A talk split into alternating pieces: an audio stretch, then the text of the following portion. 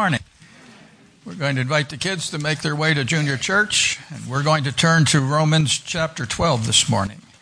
Romans chapter 12.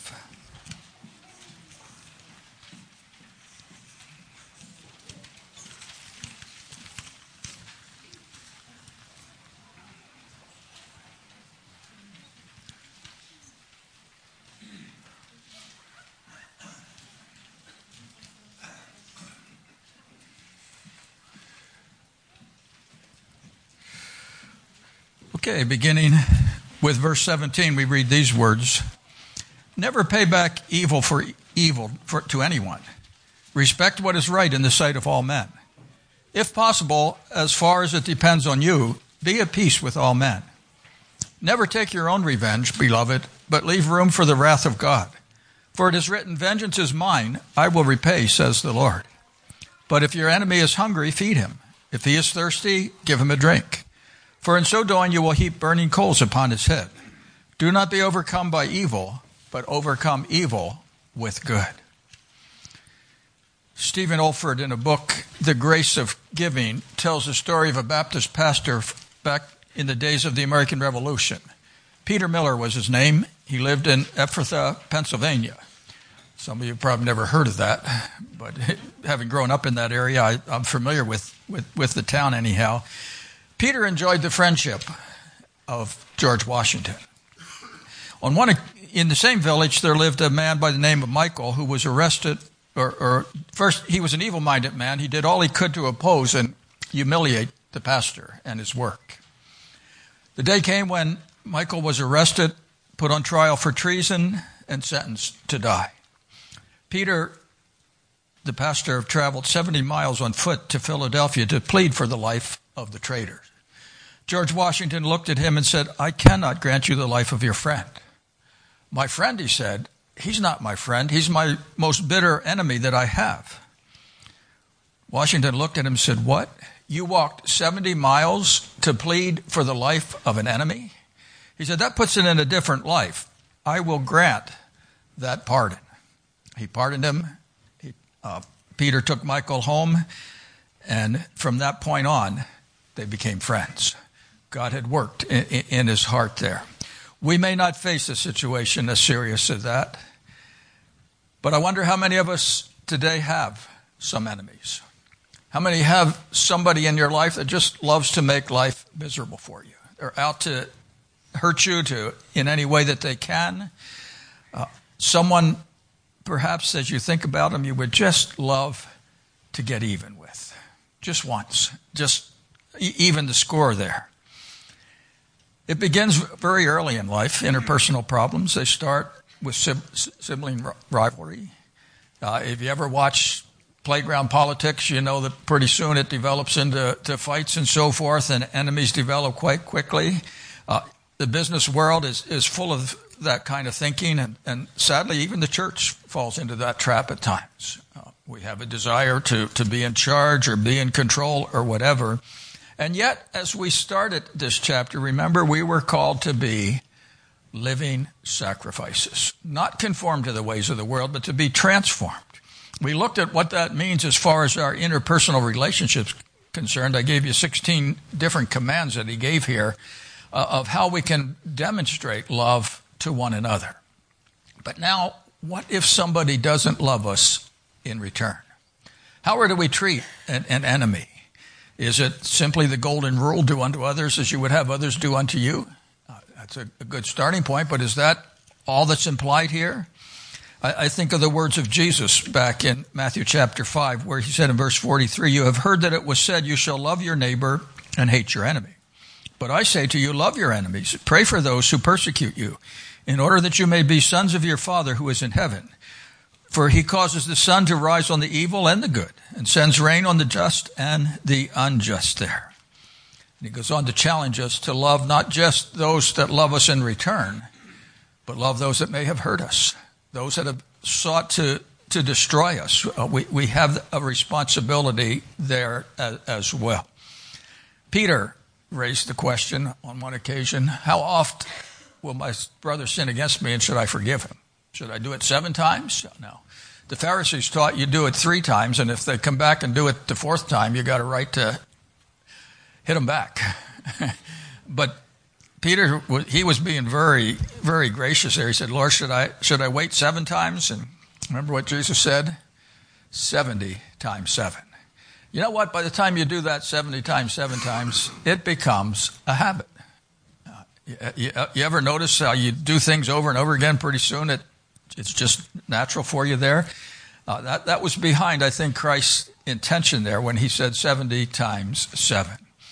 Paul, as he looks at us as living sacrifices, gives us 5 commands here on how to treat those that may be trying to make life miserable for us. The first one is very simply in verse 17, do not try to get even. He said, never pay back evil for evil. Now, I realize that is contrary to human nature. Have you ever noticed when you were kids, when somebody hit you, what's the first thing you wanted to do? Hit them back. Not just the same way they hit you, but just a little bit harder, because you don't want to get even. You want to get one step better there. That's just the way we've been raised. Somebody cheats us, we want to take advantage of that. Paul said, don't do it. Don't repay evil for evil here. Why? Why can't we get even? Well, I think of 2 reasons why. That doesn't come from the text, but this is 2 reasons for us to consider here. Number one, if you seek to get even with somebody that has harmed you in some way, you're bringing yourself down to their level. You're becoming just like they are. And do you really want to do that? And then the second reason is because we're called to be an example of Jesus Christ. Remember, when he said a living sacrifice, he said, don't be conformed to this world, but be transformed. Show the world that there is a different way, a better way. We need to show the world the difference that Christ can make in a life. So rather than returning evil for evil there or getting even, he said, I want you to do the right thing. Number 2 there in your notes. The King James Version puts it, provide things honest in the sight of all men. Literally, that can be translated, do the right thing. What is the right thing to do in that situation? It doesn't matter what your enemy has done or hasn't done. We should never let an enemy determine how we respond. We should never let an enemy determine our actions today or our character as well.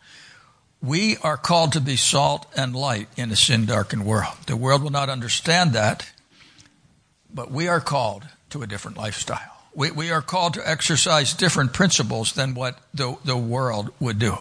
And I realize that expression is overworked, but years ago we used to have it on bracelets and so forth, those initials, WWJD. What would Jesus do?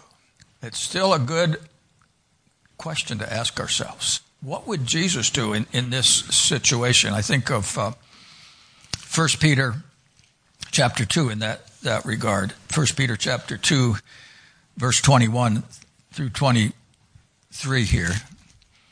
He said,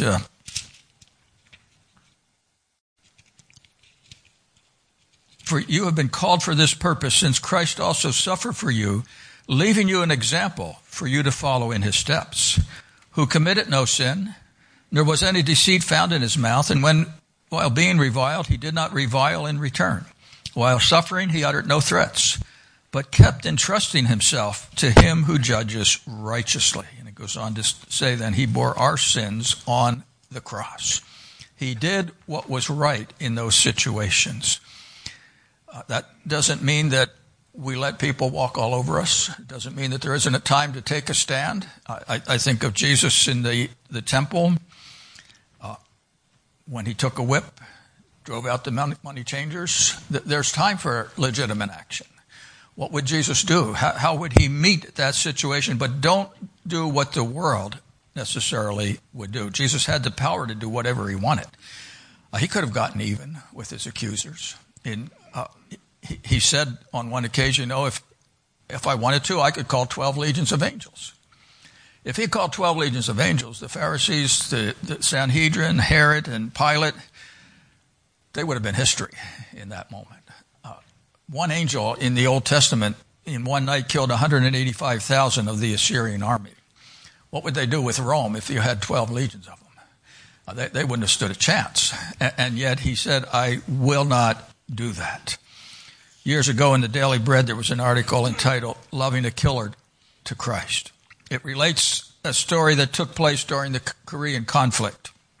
A young communist officer was very zealous for his cause. He ordered the execution of a man, a Christian man, a civilian. And when he learned that the prisoner was in charge of an orphanage and was doing good and caring for orphans, he decided to spare his life. But he took instead the life of his son. He called the man, and in front of the man's eyes, he had his 19-year-old boy shot in the presence of his father. Later, when the tide of events turned, this young officer was captured, put on trial, condemned, and was about to be executed. But the Christian father came to the trial. He pleaded for the life of the communist who had killed his son. He said if justice were to be followed, the man would be executed, but since he was so young and blindly idealistic, he probably thought his actions were right. Give him to me, he said, and I'll teach him about the Savior. The court granted his request. He took the murderer home as his own son, and eventually that young man went on to become a pastor, reaching others with the gospel message. The natural thing would have been to have him put to death, but he recognized as a child of God we operate under different principles. We have a different purpose in life, and so we do that which is right, that which will honor him in each and every situation there. Third principle he gives to us here today is we are to seek peace in verse 18. Seek peace, if possible, he said, as much as depends on you, be at peace with all men. That is not a passive command. It's not sit back and hope the problem goes away. No, he encourages us to get the situation resolved as much as possible. Remember, Jesus in the Sermon on the Mount said, if you come to the altar, remember that your brother has something against you. What are you supposed to do? Go to your brother and get it right. The same principle also applies later in Matthew where he says, if somebody has something against you, they have a responsibility to go to you and get it right. If they don't, they're not following the scriptural pattern. If they don't, and I realize that's not the way of the world. What do we do if we have something against somebody? We tell it to our friend. We tell it to our neighbor. We let it spread. It becomes gossip, and we do tremendous damage that way. No, the scripture says you have something against your brother, go to your brother. Get it right. Get it solved. If you don't, you are destroying the very work of God that he wants to do. Now notice he qualifies that here. He says, if it's possible. There are some people out there that don't want peace. You'll never be at peace with them. They enjoy the battle. They enjoy the problems that they cause and so forth. But he said, as far as you are concerned, make sure it's their problem and not yours. You do that which is right in the situation. And I think sometimes in that connection we need to learn to disagree without being disagreeable. We do what is right. Let the other person, let the Lord take care of the other person. I remember years ago, I was teaching through 1 Timothy. I came to that section in chapter 2 there where it speaks of the roles of men and women in the church and so forth. And that the next day I got a very irate phone call from a lady in the church. I went over and visited with her and her husband. And she said, you know, if you're going to teach that there are roles in the church that are different for men than women, we can't be a part of that church. And we discussed what the scripture said and so forth. And I asked her, I said, she said, I don't have to submit to the authority of any man. And I said, do you have to submit to your husband? And she said, no, I don't have to submit to my husband. I said, do you have to submit to Jesus Christ? And she didn't hesitate. She said, no, I don't have to submit to Jesus Christ. No, she said, I may choose to, but I don't have to. And in a sense, she was right. She could choose to rebel. But she had to answer to Jesus Christ for that. And that's what she refused to acknowledge there. Finally, she said, well, you know, if you're going to continue preaching that men are to be elders, women are not to be elders, and so forth, then I'm out of here. I'm not going to come to church anymore. And I looked at her husband, and I said, and what are you going to do? He said, well, she's my wife. If she goes, I go. I thought, well, I know where the problem lies here. I didn't say that to her. But at that point in time, I realized we had to agree, or we had to choose to disagree. And I wished them well. I said, I hope you find a place where you fit in. And if you don't, you want to come back. This is who we are, and we'd be happy to have you. But if you choose to go your own way, that's your decision. And she did. And she went from church to church trying to find one that she fit into. I don't know if she ever did. I really don't. I saw her several years later. They were both miserable, both struggling in their walk with the Lord. There are times when peace is possible. There are times where we cannot sacrifice our principles for the sake of peace. And I felt that was one of those times, and I just wished her goodbye there. It's better to suffer loss sometimes than to lose our testimony for Jesus Christ. That's what Paul said in 1 Corinthians chapter 6 there, where it came to the issue of lawsuits. He said, you know, sometimes we just have to pay a price. We have to suffer that loss so that God is glorified. And the important thing is we have to be the individual that God calls us to be.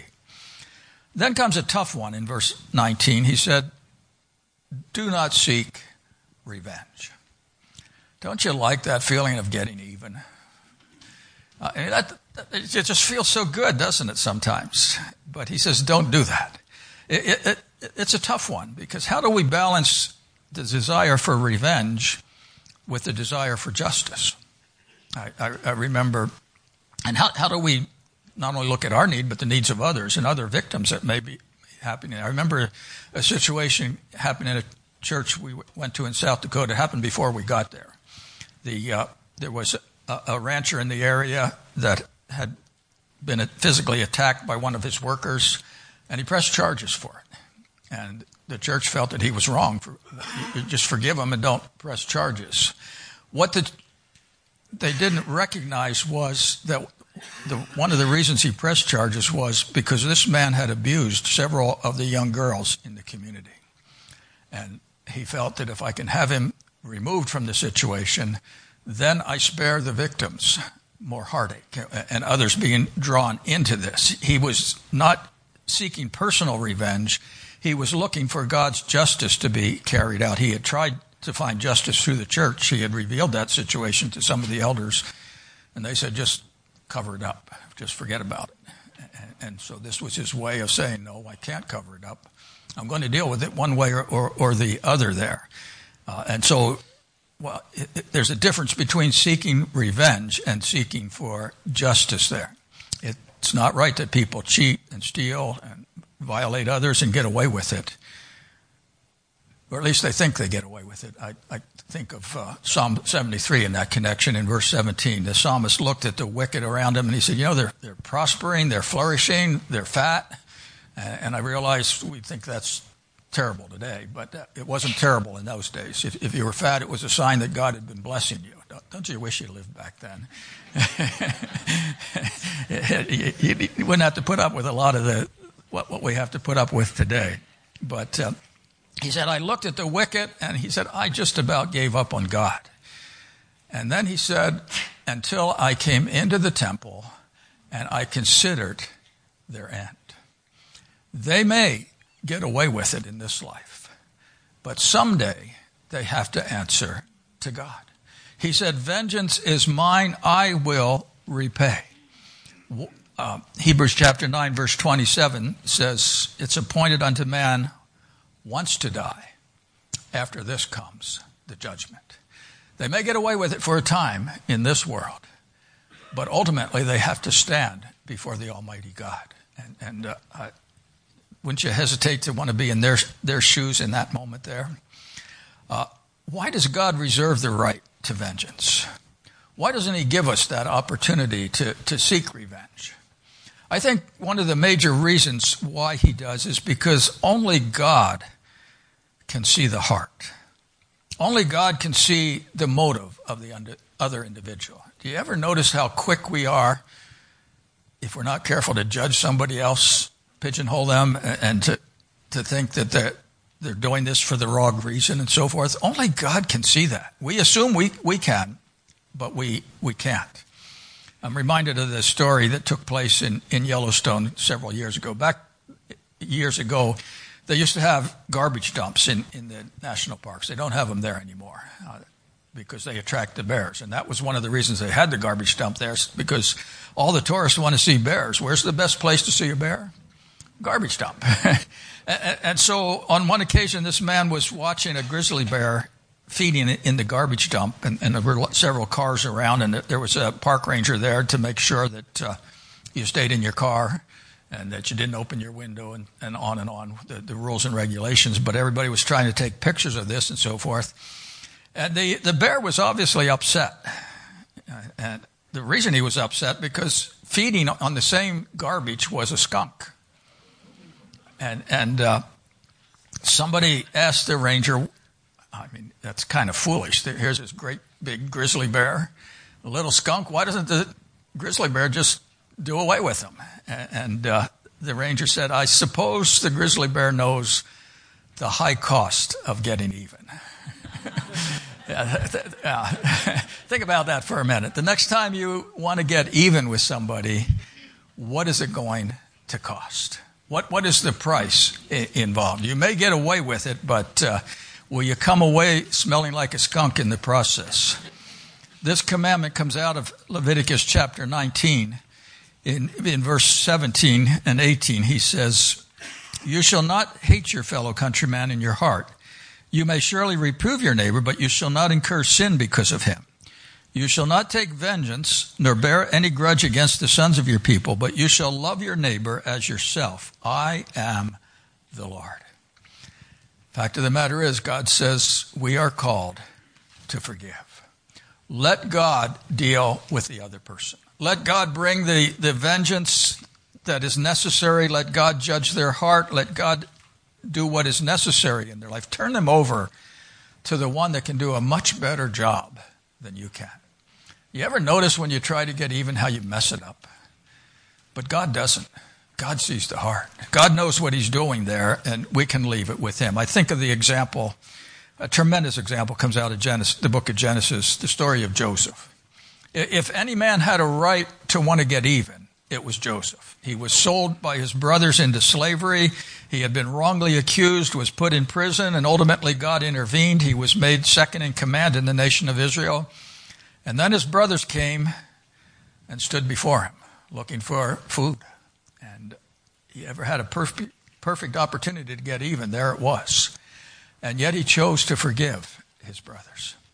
And years later, after Jacob died, it still troubled his brothers. It wasn't troubling Jacob, but it was still troubling Joseph. It was still troubling his brothers, though. And they came to him, they said, Dad said before he died that you should forgive us. Now, they didn't realize it, but he had already forgiven them. If he wanted to get even, he had all kinds of opportunity before this that he could have gotten even there. And I like what he says in that moment. He said, you meant it for evil. God used it for good. And sometimes we look at the evil and we forget that maybe God has a purpose that we do not understand fully today. And maybe we won't understand fully. I'm sure Joseph didn't fully understand how all that was working out for good in his life. But he was convinced that God had allowed it for a reason, and he was going to cooperate with God in the process. And so Paul would say, don't seek revenge. Turn it over to God. Let God do what is necessary in that situation. And then the last command he gives us here is we are to repay evil with good. Now, that's the tough part. If we could just say, okay, I'm going to turn them over to God, I'm going to leave them there, that would be okay, maybe. But he says, go one step farther. Don't repay evil with evil. Rather repay evil with good. That's tough. He said, if your enemy is hungry, what do we like to do? Let them suffer. We don't want to feed them. But he said, if your enemy is hungry, feed him. He said, in so doing, you do what? You heap coals of fire upon his head. Now, that's a tough one. And I wish I could tell you what that really means. I wish I could tell you that it means you're going to burn their head and they're going to get burned in the process. But there's two suggestions for what this means. I'll let you choose which one you like here. One goes back to the days when, you know, if you want to start a fire, what do you look for? Besides some paper and wood and kindling, you look for a match and you light that fire in a hurry. They didn't have matches. So what did they look for? Coals. They would get, and if their fire had gone completely out, there were no coals left, often you would take a censer and go to your neighbor and ask for a few coals.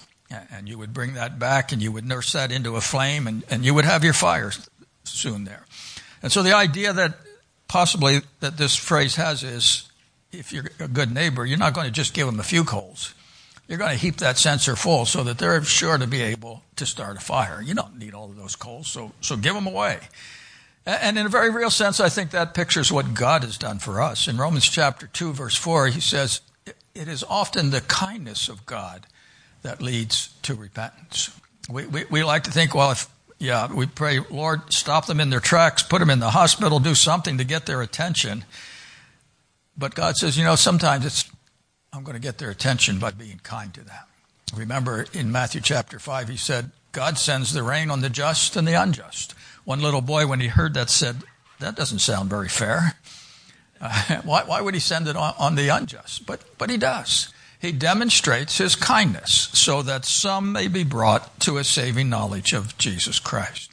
The second idea behind this, and some translate it literally, it means to cause them to blush with shame.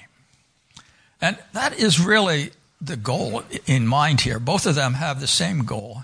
It is to bring them to the point of repentance, to bring them to the place where they recognize what they have done is wrong. They need God's salvation there.